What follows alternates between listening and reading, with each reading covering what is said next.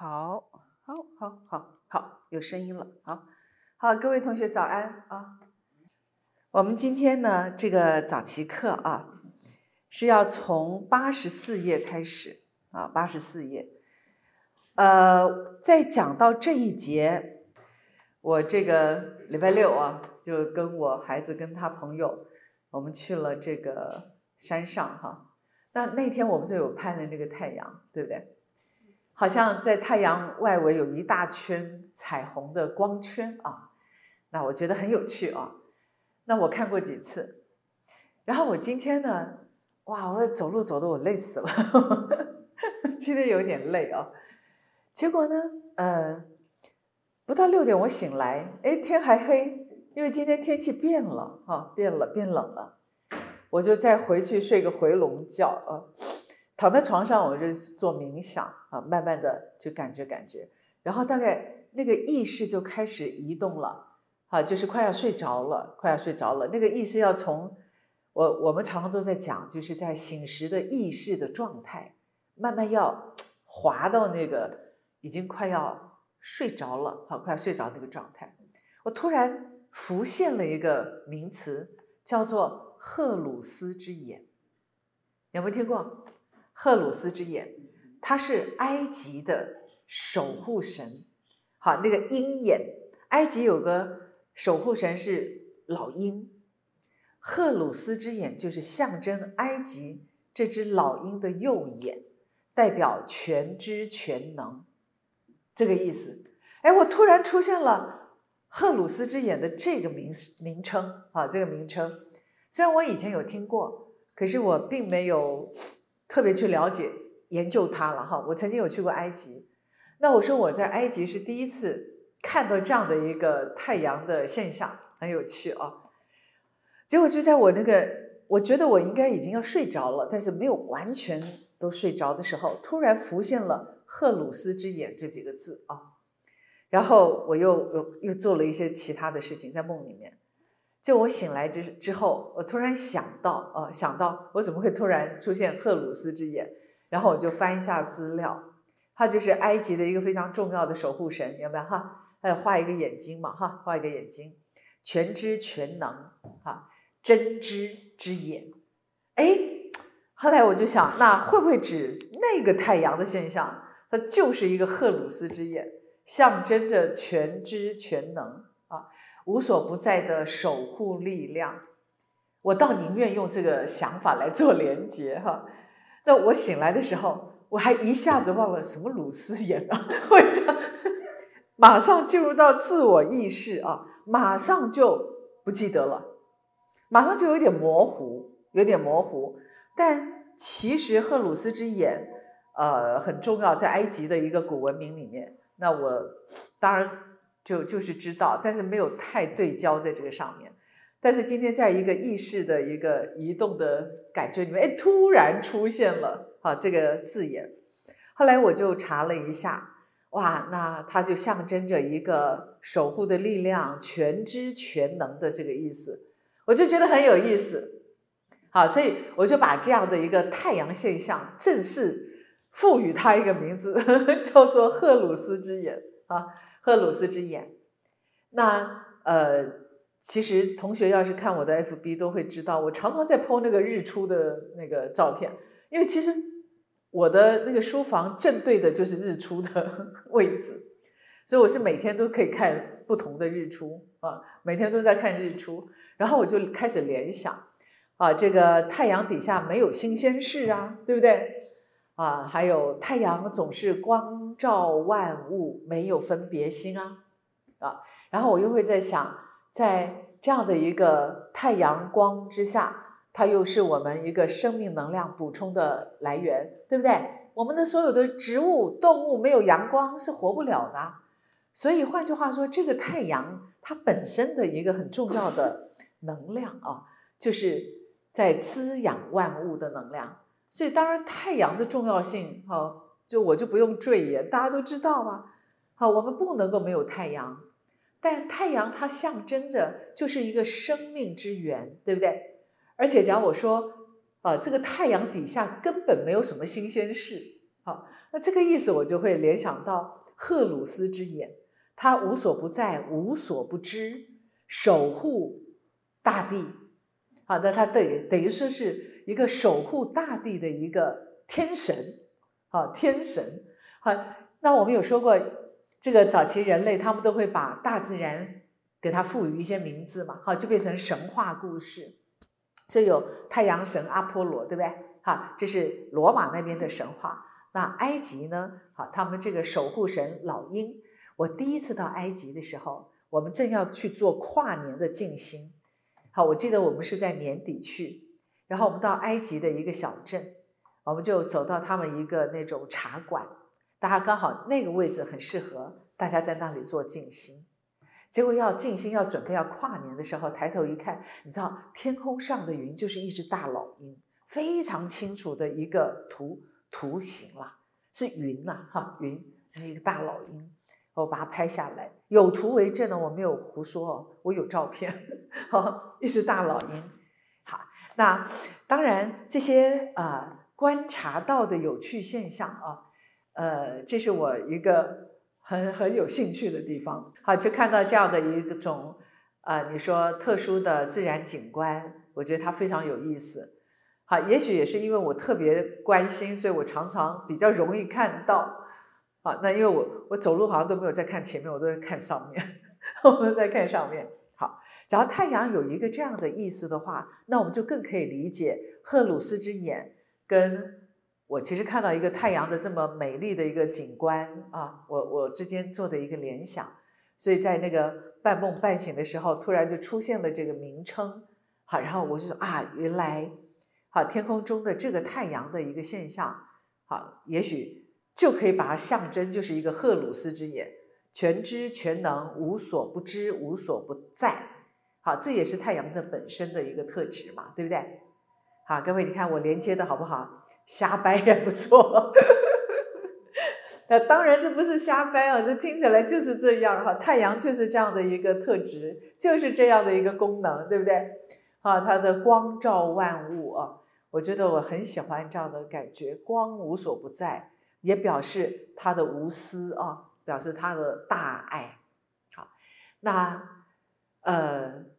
其实我们看到这些大自然提供给我们的这种生命能量啊，然后都没有分别，一点都不自私，而且还很谦卑呢。好，太阳并没有每天来跟你邀功，说你看我多厉害，没有吗？啊，没有。可是人类很喜欢啊，这个邀功，觉得我有多了不起，我给了你什么，对不对？啊啊，你应该要听我的，你要追随我，你要赞美我，你要觉得我有多棒啊。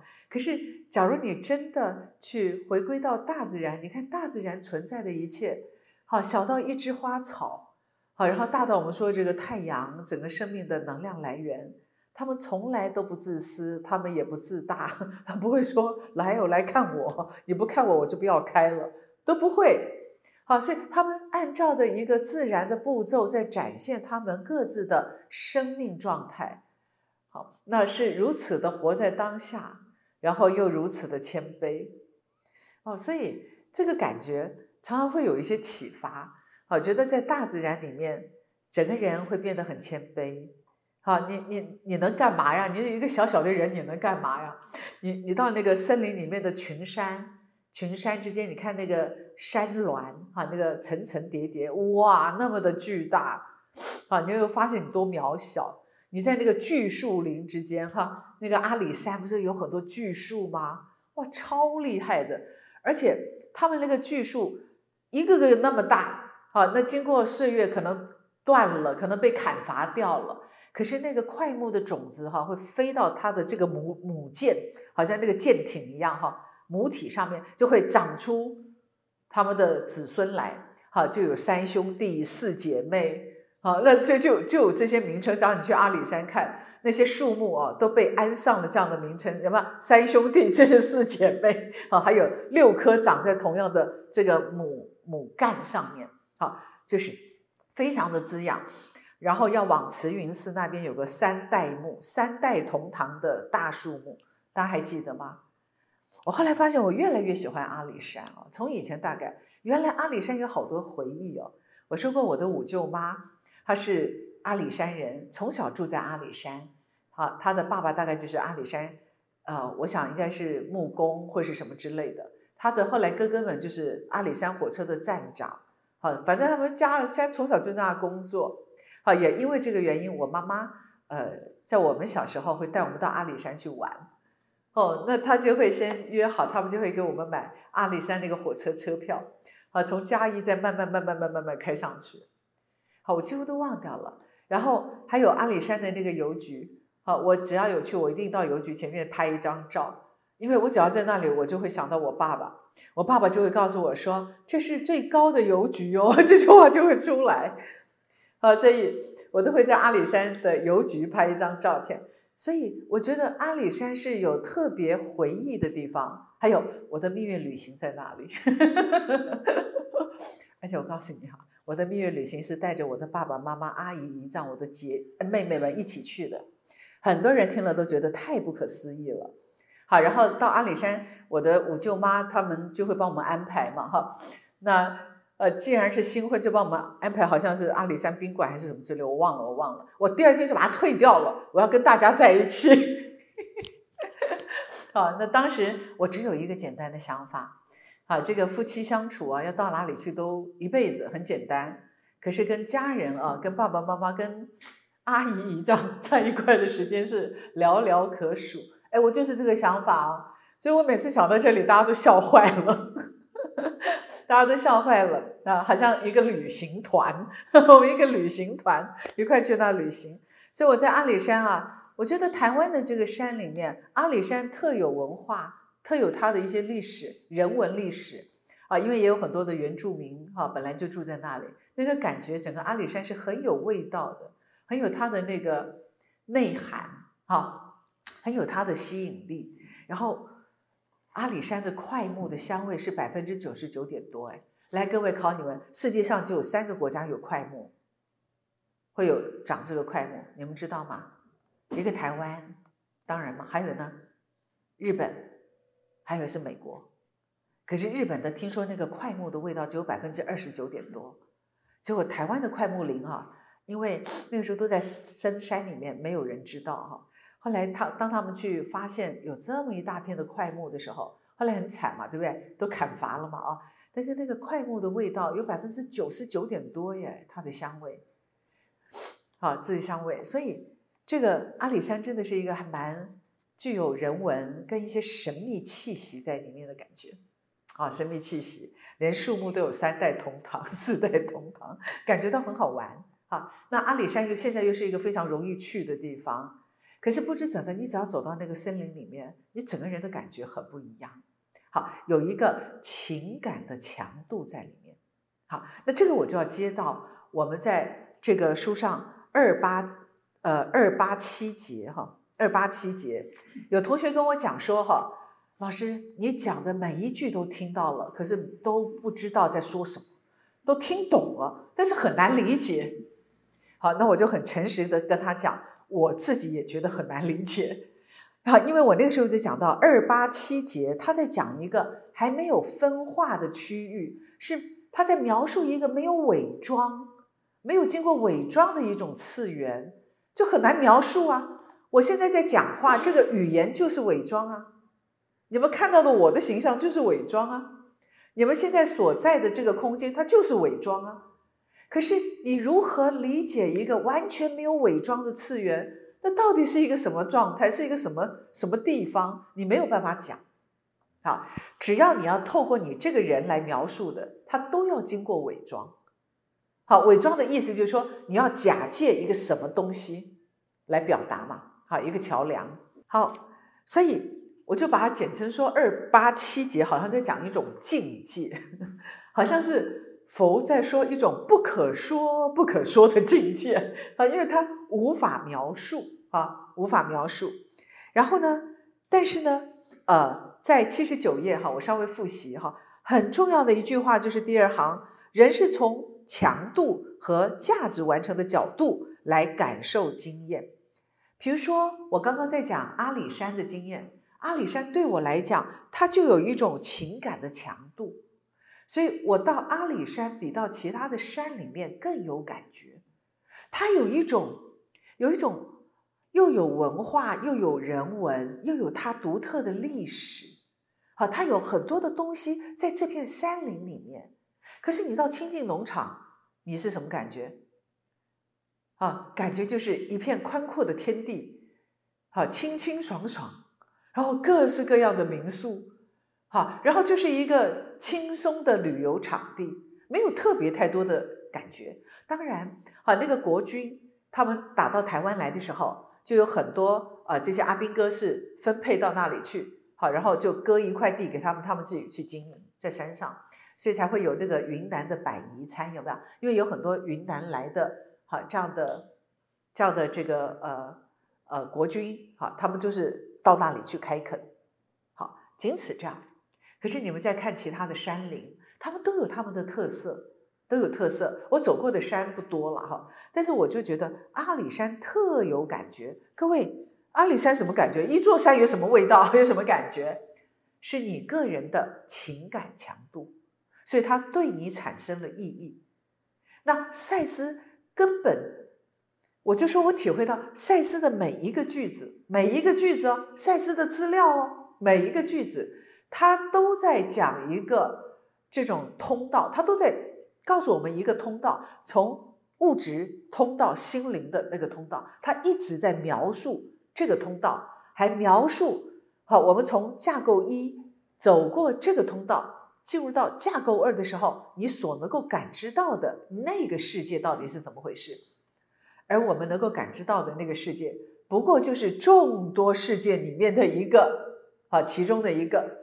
而且呢，更进一步的，他告诉我们说，各种不同的次元根本还跟我们这个次元同时存在。假如我们要用“空间”两个字来描述。那么这些次元是层层叠叠，同时存在我们所感知到的这个空间。但是我们这个次元，我们这个物质实相的次元，地球这个次元，它把空间跟时间是它的基本假设。所以我们再怎么思考，自我意识再怎么思考，总觉得空间是一个具体的位置、具体的地方。但是赛斯在告诉我们说。这只是我们这个次元有的基本的条件，我们把它设定的是我们设定的。所以，当赛斯在跟我们描述一个所谓的空间的概念，就不是这个站着一个位置的空间的概念了。所以，为什么它有它的难度，总是啊听得迷迷糊糊的，对不对？听得迷迷糊糊的。我现在就体会到，越迷糊哈没关系，你迷糊到根本搞不清楚到底在讲些什么，你的意识就在游离了。这个时候，你反而比较知道他在讲什么。你你听不懂这个字句，想不明白，然后听到昏昏欲睡。各位，你在昏昏欲睡的状态里，你就更明白赛斯在 说什么了啊！因为他就一直试图要我们啊由外而内，由外而内，然后他描述各式各样的一个通道啊，那你怎么走进去？然后走进去之后，你会看到一个什么样的啊？这个乌托邦也好，或是那个什么桃花源，啊，它完全就不是我们在醒时所居住的这个世界所看到的一切。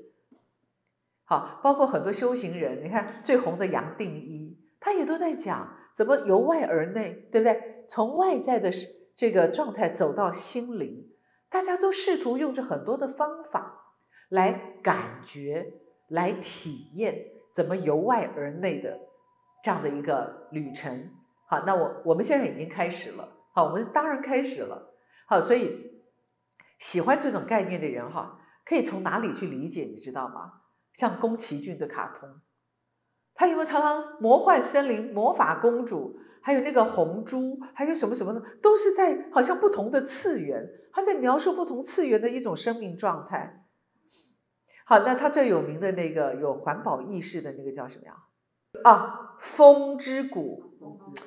好，你们去看，像因为宫崎骏他很有名，还有华特迪斯奈更是这样子，他们常常都运用着他们的创造力、想象力，描述出一个其他不同的一个世界，有没有？各位，这些东西有点就是赛斯在讲的其他的次元。那艺术创作者，宫崎骏他也是个艺术家呀，对不对？好，他们的这些创作者就是赛斯他一直在描述的艺术家，总是试图把他内在感觉到的那种不可说不可说的那种次元，然后寻找一个表达的方式，然后把它带到我们的物质世界来，有没有？哇，假如我从这些卡通来解释赛斯资料，反而比较好讲，反而比较容易。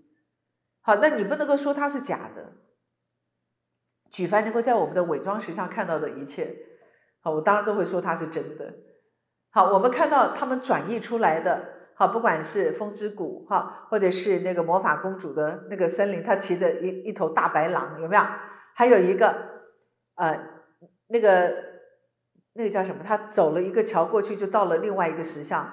到了晚上，和，那个饭店温泉饭店有没有？神隐少女，每次走到森林里面，就觉得好像走到神隐少女的那种奇特的幻境。阿里山森林常常有一种幻、奇幻的感觉，走进去就觉得好像走到一个神秘的森林里面的感觉，感觉每一棵树都会都活生生的正在沟通，正在交流，正在交流。所以上个礼拜我在带的练习，好，大家可以常做，有没有？你站在。群呃树林的中间，感觉每一棵树都在跟你送能量，都在跟你送祝福。之后你再回馈给他们，哇，感谢他们对你所所有的付出。好，那天我们做的实验，包括你吧，对不对？你知道一配第二天他就告诉我们说，他肩颈就松了，他坐在中间，大家送能量、送祝福给他。好，然后就有同学立即感觉到他肩颈好僵硬啊，原来他画画画了好多天。结果大家把祝福跟能量送给他，然后第二天啊，我们聚餐，他告诉我们说，他整个都松掉了，松掉了。那我其实就要跟各位同学分享，就是说，呃，我们透过赛这个早期课的文字，其实我们在揣摩赛斯一直在告诉我们的一种不同的意识状态、不同的次元状态。我觉得大家看文字还有听啊这样的解说，怎么听都还是一头雾水啊。但是讲一些实例，我们在练习时候的实例，也许大家比较容易明白。还有你每天做梦的那个感觉，好，大家可能会比较明白。好，所以我用这样的一个方式来跟各位做一个分享啊。那我们今天呢，要进入到八十四页了哈，八十四页。呃，一直都还在讲这个绘画哦，因为。好，一个创作的个体啊，他会把这些经验用象征的方式表现在绘画或其他艺术作品上，可是自我可能不会当真。那八十四页第一句就说，一幅画的每一笔都代表着浓缩的经验和压缩的感知。你看，每一幅画的每一笔处，它都带着浓缩的经验和压缩的感知。好，在一幅好画里，当另一个活生生的意识感知这些的时候呢，他们几乎是爆发开来的。好，那这个观察者被强度冲刷。来，你去看画展的时候，好，你为什么要去看这个画展？也许这个作者他的画风啊，或是这次展览对你来讲有吸引力。哈，当你去看的时候，你。或者会被某一幅画砰打到，有没有这样的感觉？甚至你可能站在一幅作品前面，不知不觉的，不知怎么的，眼泪就流下来了，眼泪就流下来了。这是怎么回事？你被这幅画所带来的一种强度，好情感强度给冲到了。再一次，这种经验。与物理时间一点关系都没有。一首成功的诗也是这样子。来，我们读诗会不会读到泪流满面？会呀。好，我们感受到这首诗所带来的一个情感的强度，让你泪流满面。不过这里我说的是鲁伯对诗的知识，而不是我自己的任何知识啊。他在描述鲁伯杰出的艺术作品，也为观察者。重新创造他自己的内在经验，而他或许不曾觉察。所以有的时候我们看某些人的画作，哇，那种强烈的感觉，那种怦然心动的感觉，或者那种砰一下子，有人最喜欢看着赛斯爷爷的照片嘛，哈，他也会感觉到好像一波一波的能量透过他传递过来，好，传递过来。那就像你知道的啊，绘画有动作，可是画作本身不会动。哎，这句话有没有很有趣？好，你看到一幅画在画着哈万马奔腾，可是那幅画是静止的，可是你可不可以听到马蹄踏踏踏的声音？可不可以感受到黄黄沙飞扬的感觉？可不可以？对，这就是这个意思哈，就是这个意思。那这个概念也许可以帮助你从强度来了解经验，以及投射或意识的活动不一定牵涉到空间。真正的动作绝对与空间无关。来，你画下来。真正的动作不是从这里移动到那里，哈，跟空间无关。真实的动作是只有旅行中的意识。什么意思？在流动的意识，它才是真正的一个行动。好，我们万物都是由意识所形成啊。万事万物，好，都先意识开始形成，然后形成我们的意念，我们的意念慢慢形成我们的实相。所以他这里在讲，真正的动作只有旅行中的意识啊，在空间上，一幅画是平的，它的实像从它的物质次元跳出去，彻底逃脱。画作之内的深度在物质上并不存在，可是可以被感觉到。好，这一段就没有问题了。我们看到一个画作，这个画作所带来的一种深度，它已经不是平面的了。哇，你会感觉到活生生的一股很强烈的一种能量在流动，所以这个画绝对不是静止的，画不是静止的。来，我们看照片，有的时候照片的那个人他是静止的吗？不见得。赛斯常常拿照片来做实验，有没有？好，假如说以前小时候的一个照片，啊，你正在游乐场玩，你会立即好像进入到那个游乐场。然后跟着那个旋转木马在旋转，然后就开始听到小朋友的嘻哈的声音，有没有这样的经验？所以你看到是一个平面的照片，但是这个照片里面是活的，啊，是活动的，是活动的。我突然想到一个可怕的形容：你就算是看到死人的照片，它也是活的，他的灵魂是活的嘛，对不对？啊，这个我控制不了的胡思乱想，啊，那种联想哈。对啊，你你就算是看到一个往生者的照片，他也不是如你照片看到的，你或者会立即联想到他在生前的很多事情，甚至你可能会联想到他的灵魂到时候接着要去哪里哈。所以他是一直在活动的。好，你们的物理时间与之类似啊。这里有一个我想办法要说清楚的强烈连接，但是目前对鲁伯来说太难理解了。一个画家获得的经验全都在任何一幅画中，虽然肉体没有感知，但内在的感官却强烈的感知到了。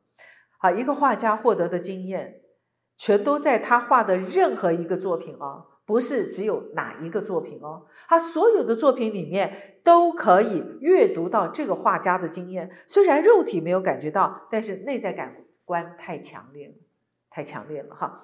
这是经验过编码的哈，呃，这是经过编码的，连他自己的自我都被屏蔽了。每一幅成功的画作都迫使意识流入其中，流入的方式啊，会在解释。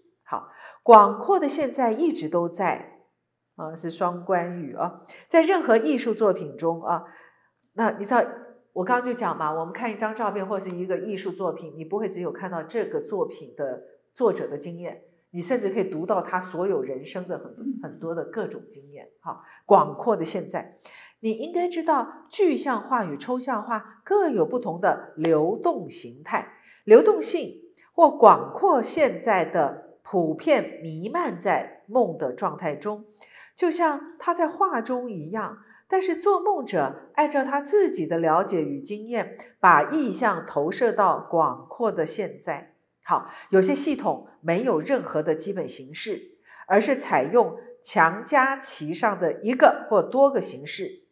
你们自己的系统显然就是这个系统其中的一个，其他系统依据它们的本质产生了阻力。予以抗拒。好，在这样的案例中，形式之战持续不断。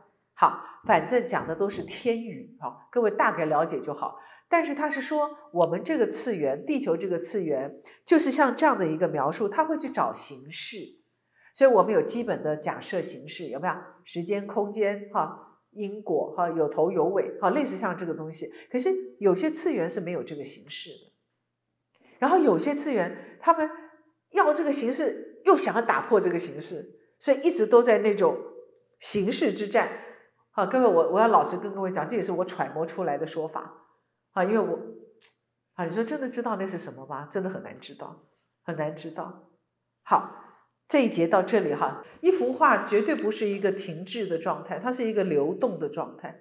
好，它正在流动中，所以我们在看到一幅画，我们个人产生的一种情感，好，一种共鸣，一种感觉，一种感动，因人而异，都不一样。可是你就是会有这种感觉，它就是一个直观的内在经验。好，他画画的时候，你看那个湍流的那个流水让他头晕，就他在画的时候，哇，他也头晕，然后看的人也头晕，哇，太厉害了！我们向人家捐款是不是也可以用这种方式？啊，在在做广告的时候看到，哇，大家觉得非常感动，钱都捐进来了，然后我们再把这个广告词，还有什么广告，哎，行销就是这样子，对不对？广告就是这样子啊，它要触动你才行啊。啊，所以一个最好的广告，它有的时候让人家觉得好像不是广告，只要它不是广告，是广告即非广告，市民广告，你就已经被啊被催眠进去了。啊，我我还记得哈，这前好多年前那个小时光面馆有没有？我觉得这个小短片好棒哦。他在讲什么？统一肉燥面。对。好，然后那个老板变成心理咨商师，在做面煮面的时候就。就会帮助一些客人有没有 在解除一些心理疑惑？哎，那个面馆的拍摄的方法、色调，哎，这就又有点像是那个解忧杂货铺的那个感觉，对不对？所以我们在物质实相里面也可以过得如此的梦幻。啊，有些人很多的意念、创作力有没有？他在这个实相上面，他的那个创作。呃，他的创意表达出来，他的创作出来，你会有一种如梦似幻的感觉，仿佛又脱离了这个实相空间。所以各位，你真的知道，你真的觉得你看到的都是真的在这个世界里面的东西吗？你的主观的感受也许会告诉你说，这是一个另外次元，哈的一种表现。透过一个人的想象力，透过一个人的创造力，来，各位，宫崎骏，我到那个日本。去看那个宫崎骏的那个吉卜力画室，我走进去我就开心的不得了，就好像走到宫崎骏的卡通里面。我觉得他好成功哦，华特迪斯奈也是啊，他们早就已经不知道卖了多少年了，对不对？从小都看到大，然后你到华特迪斯奈的乐园，他就提供了一个仿佛非常梦幻的地方。所以各位，你不要以为你真的活在一个这么具体的物质实相里面哦。也许在我们具体物质的实相里面，那是因为你个人的啊个性特质太过务实。好，你看我们很多人啊，凡事讲求效率，讲求要不要很切合实际，他就一定比较没有想象力，比较不开心。可是其实我们周边有很多人不切实际，充满了想象力。那么他的一些创作，或是他的生活，甚至于生活就是你的创意的表现。他可以活出一种非常如梦似幻的感觉，好，非常一种卡通的感觉，有没有？也有可能啊，卡通的感觉。后来这些东西，它也会啊，慢慢的变变成一个商品，会变成一个商品。本来是卡通，后来具象化的东西变成商品，有没有？都卖得很好。啊，很多很多这个东西，像米老鼠，对不对？好像后来啊，那个，哎，《冰雪奇缘》。哇，那个开发多少商品啊！好，所以我那时候就已经在开发魔法学校的商品，我都觉得魔法学校可以开发多少商品啊！嗯，OK，好，我们真正的一个创造力，能够掌握我们的创造力，想什么有什么，想什么有什么。我们讲更贴近我们生活的经验哈。通常在你没有太多想法的时候，你突然动了一个念头，然后你就搁着就没有再去想，这种念头最容易发生。假如你弄了一个念头，然后老师在朝思暮想，哎，怎么还没有发生的时候，它比较不容易发生。也许你就是进入在那个瞬间的一种最单纯的意识状态，它嘣一下一个念头出来，那个念头其实已经是伪装了，它是一个具象化，可是它也许最接近那个能量的源头，于是它让它显化的时间越快。一个心想事成越快的人，他有一个很重要的功夫，就是他相反矛盾的意念越来越少，等于说他的通道越来越快，越来越干净。好，我们的相反矛盾的想法越少，阻碍越少啊。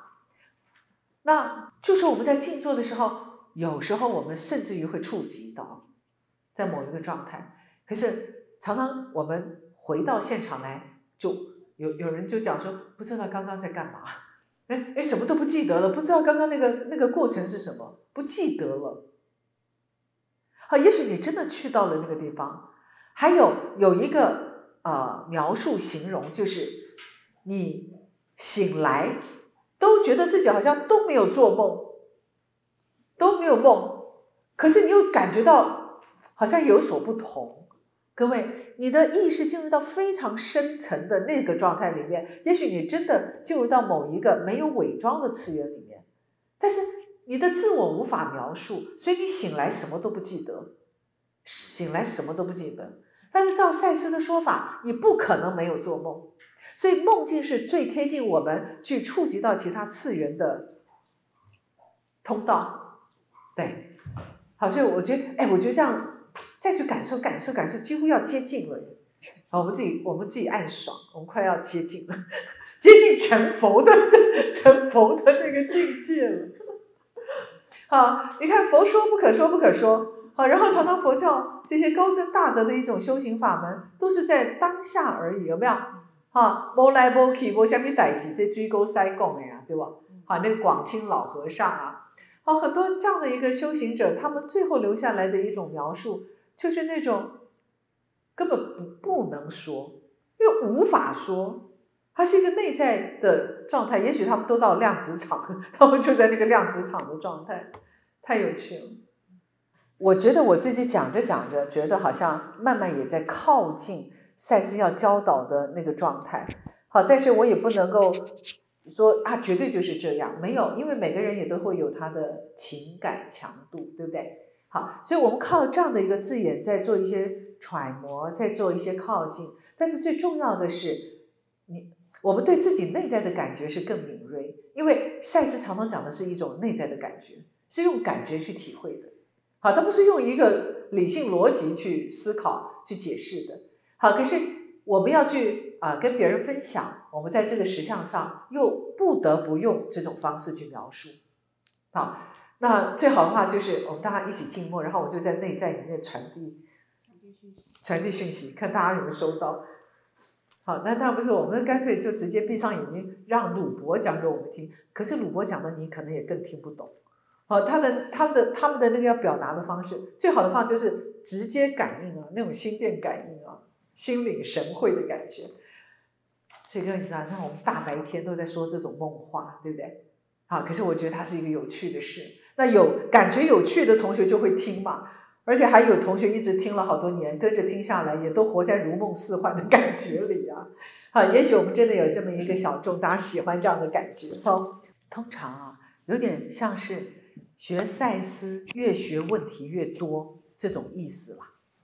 好，你不知道也就算了，后来你知道了，结果他还还不够，再知道一点，再知道一点，让无穷无尽，永远都知道不完。那有点像是探索自己的时候，我们以前不知道，就傻傻过日子就算了。你开始把那样的一个大门打开，开始在探索自己过去忽略的、不想面对的、逃过你的，好，甚至于你是当局者迷，旁观者清，他会帮你再带出很多你一直都没有真的去面对到的一些心情感受。所以为什么会越知道越焦虑？好，也许过去只要好好念书、工作，好这样就好了嘛，对不对？好，人人生本无事嘛，对不对？何处惹尘埃？啊，可是后来你发现，也许我们真的在这个过程里面啊，过去的焦点太简单了。好，但是慢慢的发现啊，我们可能在这个过程里面不知不觉的隐藏了很多的这种细节。挖出来了啊，被带出来，被带出来，所以感觉越带越多，越带越多。好，所以其实，在国外他们都非常习惯是要去做咨商的，但咨商师都是听一直听你讲啊，好好赚哦，什么话也不用讲啊，听你讲完了，他还付费给你。好，那这代表什么？多少人好想找一个安全的环境、安全的人，能够毫无忌惮的去讲出他心里面想讲的话。很多人都渴望有这样的一个机会啊。而且有的时候，智商师不用讲，他只是给他一个信任跟安定的感觉，他自己讲着讲着就自己把很多的事情理清了，很多事情理清了，啊，也是有他的道理。好，那回到八十一页这里啊，刚好我今天又给他做了一个重点哈，我跟大家提醒啊，因为从刚刚在讲说，我们在这样未分化区域接触到无限，好，因为只是伪装，你们的时间观念都是出自于它，就是时间的源头啊。好，就是刚刚在描述，也许就像量子场描述的光啊、频率啊、意识的那个区域里面，哈，好，所以未分化的区域还有什么特质吗？来，各位，它是无限的嘛。第二个，八十一页最后一句啊，它是一个极静无声的区域。好，第三个，思想在这里通常不会被感知到，因为形成它们的象征不会被了解，也就是说，形。是思想的源头，连思想都还没有形成之前的那个状态。好，所以你看，它是无限的，它是极静无声的，而且想法在这里不会被了解。啊，因为因为它是在那个最最源头的那个样子。我打个比喻啊，一坨泥巴，一般人看的就是一坨泥巴。可是这坨泥巴里面有没有很多可能性？我可以捏一个佛像，我可以捏一个碗，好，我可以捏啊一只兔子啊，我我可以把它塑形成一个任何的东西，大家懂了吗？好，可是当我们看到一坨泥巴，它就是一坨，它还没有形成一个具体的东西，你不知道它是什么，有点像这样的一个描述。可是它充满了各种可能，所以我可以把这坨泥巴捏很多东西出来，有没有发现？就这个，就就大概这个道理，就这个道理。所以啊，很有趣哈，在未分化的区域，就是在描述那个不可说不可说的那个源头，它是无限的，寂静无声的，想法没有办法被理解，因为它还是在最原初的那个原型的状态，最原初的原型状态。啊，好，我们已经把不可说不可说说了这么多了，好。我们来进行到两百八十八节哈，两百八十八节啊，其实发生了一件事情啊。那呃，赛斯在跟他们分享的内容并不多，那真正的啊是在一百页哈真的笔记里面详述了他这次通灵的一个经验。那我们先回到八十七页这里哦，因为他们家来了一个客人，那比尔哈，因为呃。真和呃约瑟跟鲁伯，他们为比尔加拉格的生日写了一首诗啊，这是初稿。那时间是七月一号星期五。那他们最初是在开车的时候大声的再把它朗读出来，后来真把它打出来啊等等。那后来他们就放在这个呃信封袋里面。后来呃接下来第二段哈。真对于赛斯在课堂中会不会说什么，他一点感觉都没有，一个概念都没有。但是我们两个人都希望他会讨论九月二十三号上周五晚上家里发生的事情。九月二十三号什么事哈？他们家来了比尔贝哈，他们两个是夫妻啊。比尔跟贝加拉格，还有芭芭拉英格尔德，哈，芭芭拉这个女孩子啊。她跟还有鲁伯跟约瑟，所以他们家有五个人。那真呢？他简单来讲哈，真感觉到他突然通到芭芭拉的转世经验，而且相当痛苦，甚至还在地上大哭。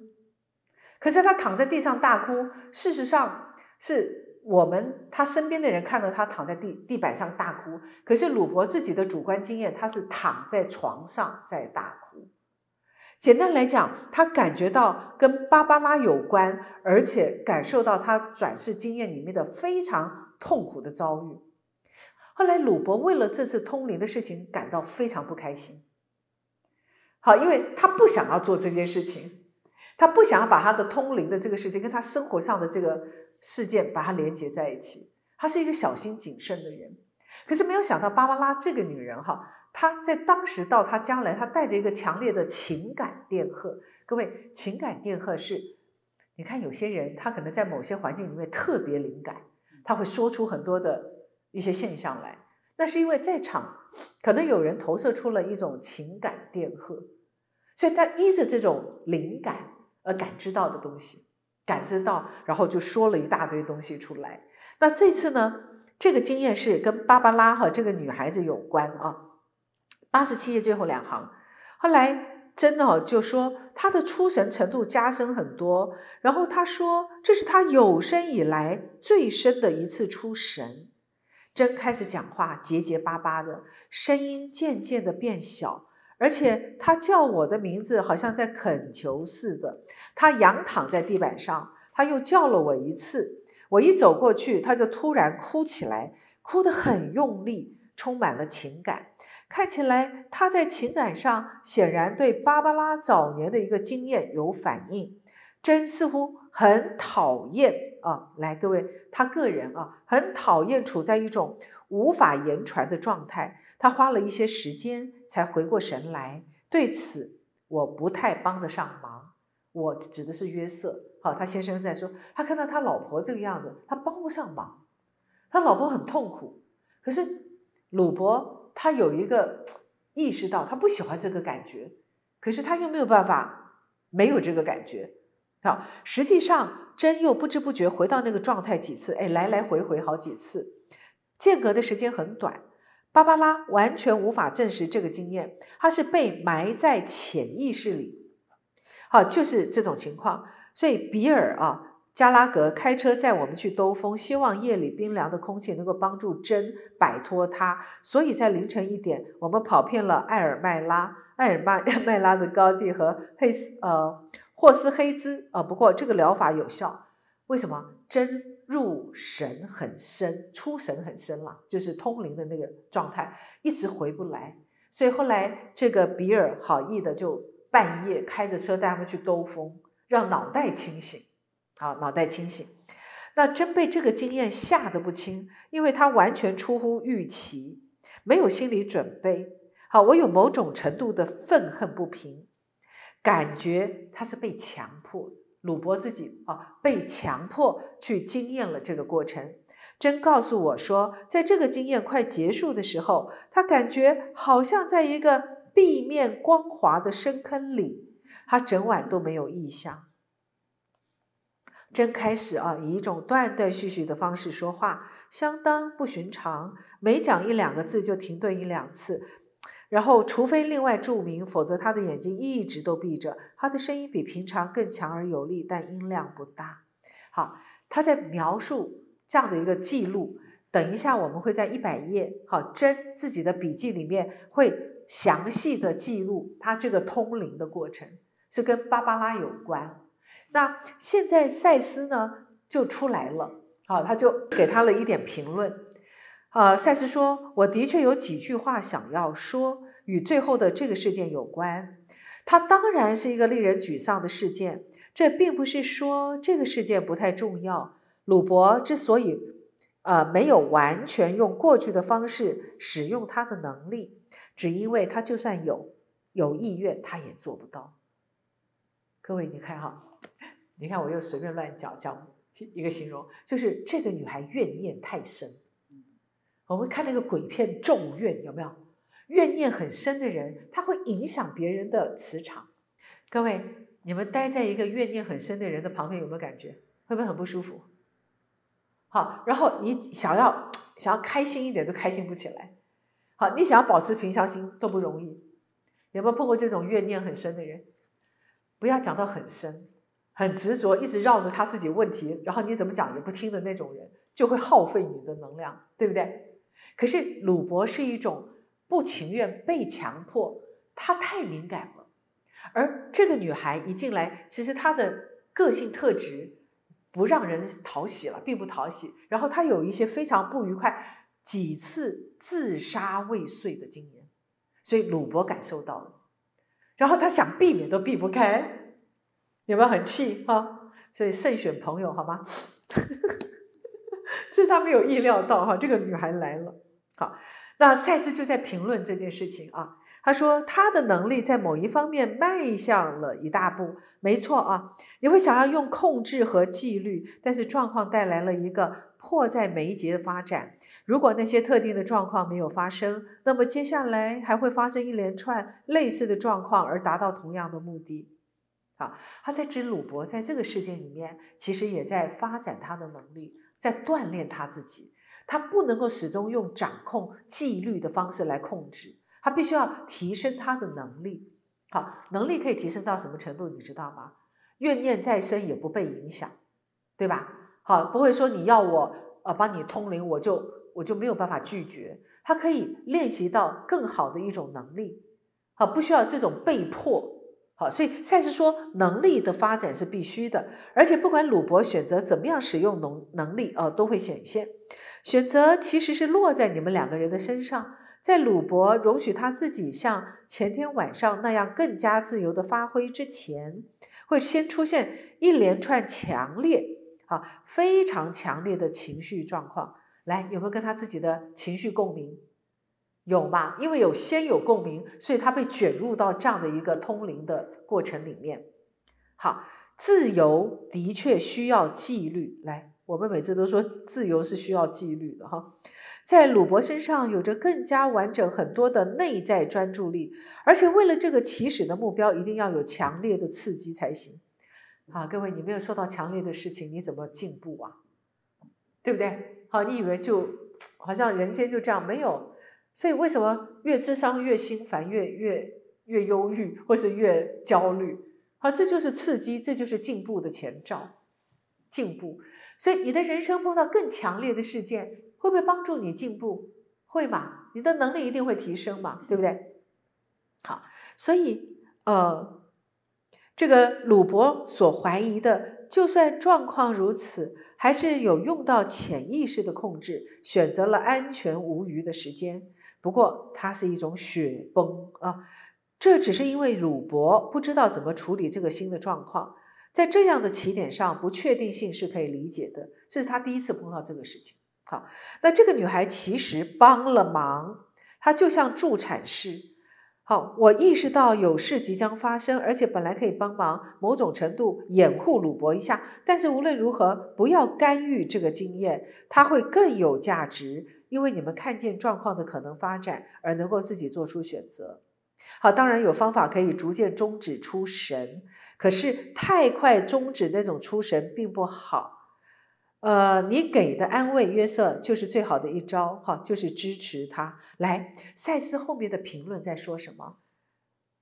在告诉鲁伯，他的能力需要受到训练，而这个女孩给他带来的一个经验是好的，啊，因为他以后会碰到各式各样的经验，所以各位，我们在人生里面碰到了一些遭遇，每一个经验都把它当成是一个很好的经验，哪怕是一个很强烈的经验。它都是一种好，我们个人能力的提升的很重要的，啊一种人生的很棒的一个经验。只要你这么想的话，哎，其实整个感觉会不一样，对不对？好，还有赛斯在鲁伯身边随时提醒他呢，我们就好自为之，自我提醒一下。还有我们同学之间互相帮忙一下，是不是？啊，互相提醒啊。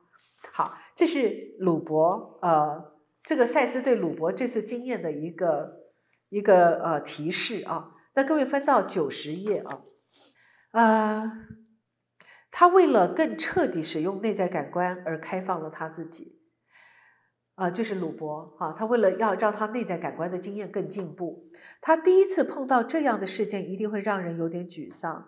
尽管事实上我不受欢迎，但我本来是会介入的。只不过后来我怕这么做会让你们把问题给搞混了，所以赛斯并没有参与啊。内在感官接收到最初的知识感知，这涉及到穿越时间和空间的旅程。鲁伯用来旅行的媒介是这个女孩抛出来的来情感电荷。好，鲁伯为什么会通灵？哈，会感知到这个女孩子发生的事情，因为情感电荷。好，为了避免混淆，这个女孩并不是啊，像就是说鲁伯这样的灵媒。按照你们对这个字眼的用法，呃，我不喜欢这个字眼。可是呢，用来旅行的媒介是由这个女孩充满高度情感电荷的状况所发送出来的电磁媒介。好，然后还有一个你鲁伯和这个女孩形成的三角关系，就是约瑟、鲁伯和这个女孩三角关系，在一个潜意识层面上高度充电了，添加在心理的气候上，啊，在内心里面的那种感受，感受变得非常的强烈。耶稣会士啊，他指的是比尔啊，这是他在讲他的一个转世的角色哈。他是耶稣会士的人，然后爱猫人，他的太太很爱猫，所以赛斯这样子称他啊。呃，那他们维持平衡的因子，对鲁伯第一次得到这样的领悟，这些情况呢，这些维持平衡的因子与推进的因子，全都必须在场，有没有？条件具足，条件具足，所以鲁伯的这一次的经验就发生了。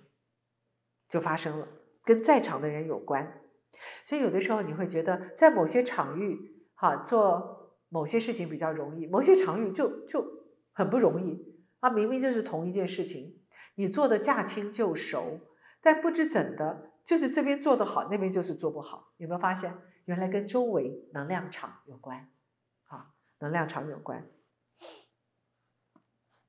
啊，然后还有一个条件哈，稍早前喝的饮料当然松懈了他的警戒，但在这一个晚上让系统保持警觉，并且指挥内在能力的却是咖啡里的咖啡因啊，因为他们喝了咖啡。好，鲁伯喝了咖啡。好，你们不应该这么害怕，以至于试图压制这个能力。你们当然也不应该不分青红皂白的使用它们哈，使用它。没有这个经验本身，这些特定的能力就不会发展。当然是那个或另外一个类似的事件，经过了一段时间，同一种的发展之所以没有在这个课间，呃，这里启动，就是因为没有达到情感条件。但是我们可以充分的运用这个发展，在潜意识里呢，约瑟，你是赞同的，你也的确应该赞同。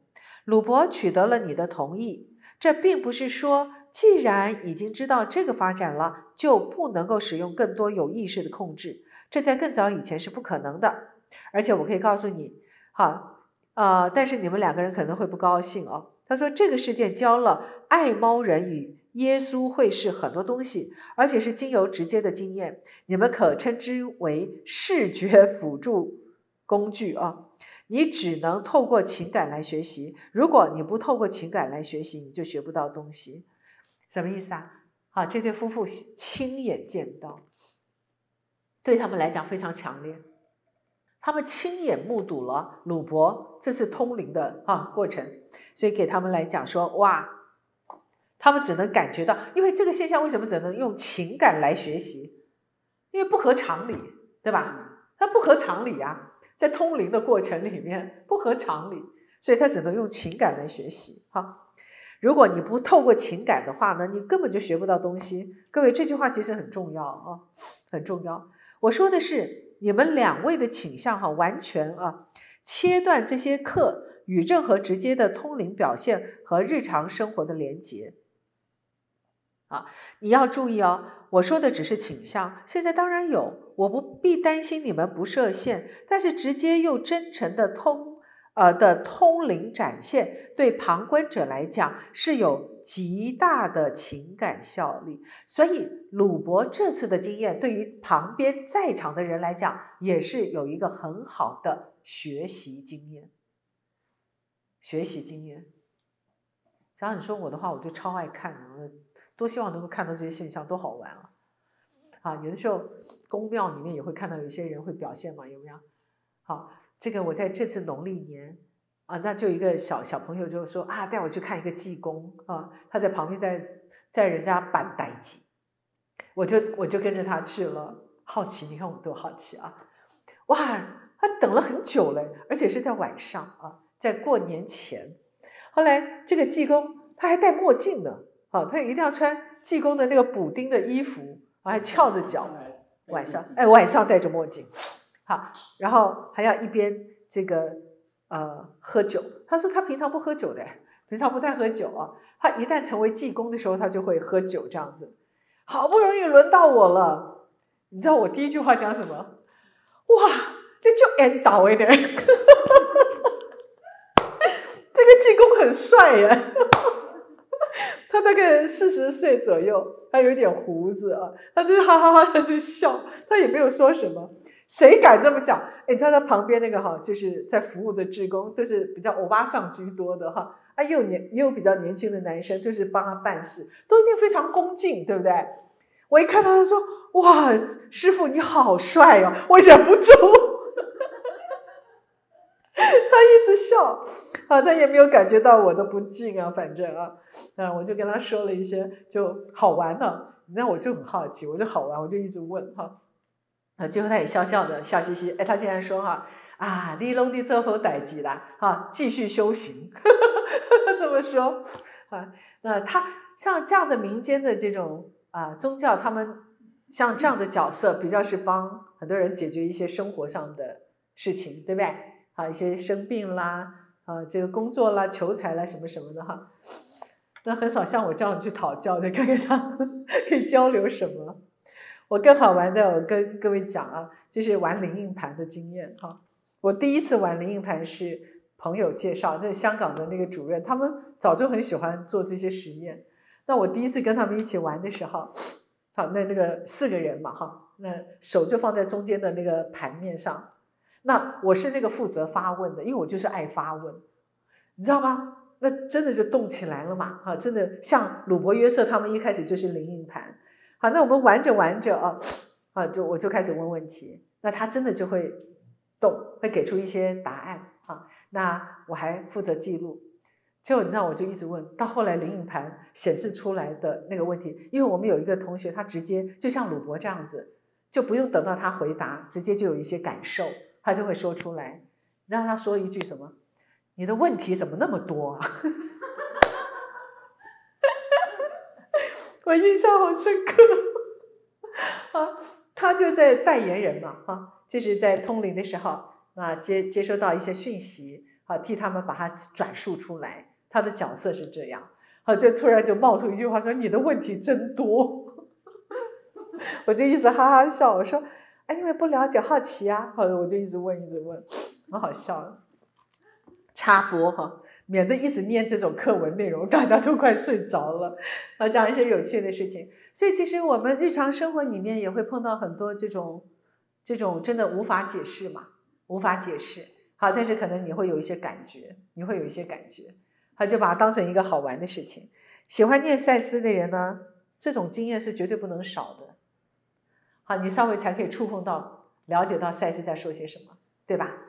啊，因为它一直都不是只有讲你生活上层面的东西嘛，嗯，好，所以难怪我会那么看早期课越看越有趣啊，还有还有在解释他们的这种啊通灵的过程哈，好的，我们接下来哈，接下来看到，嗯，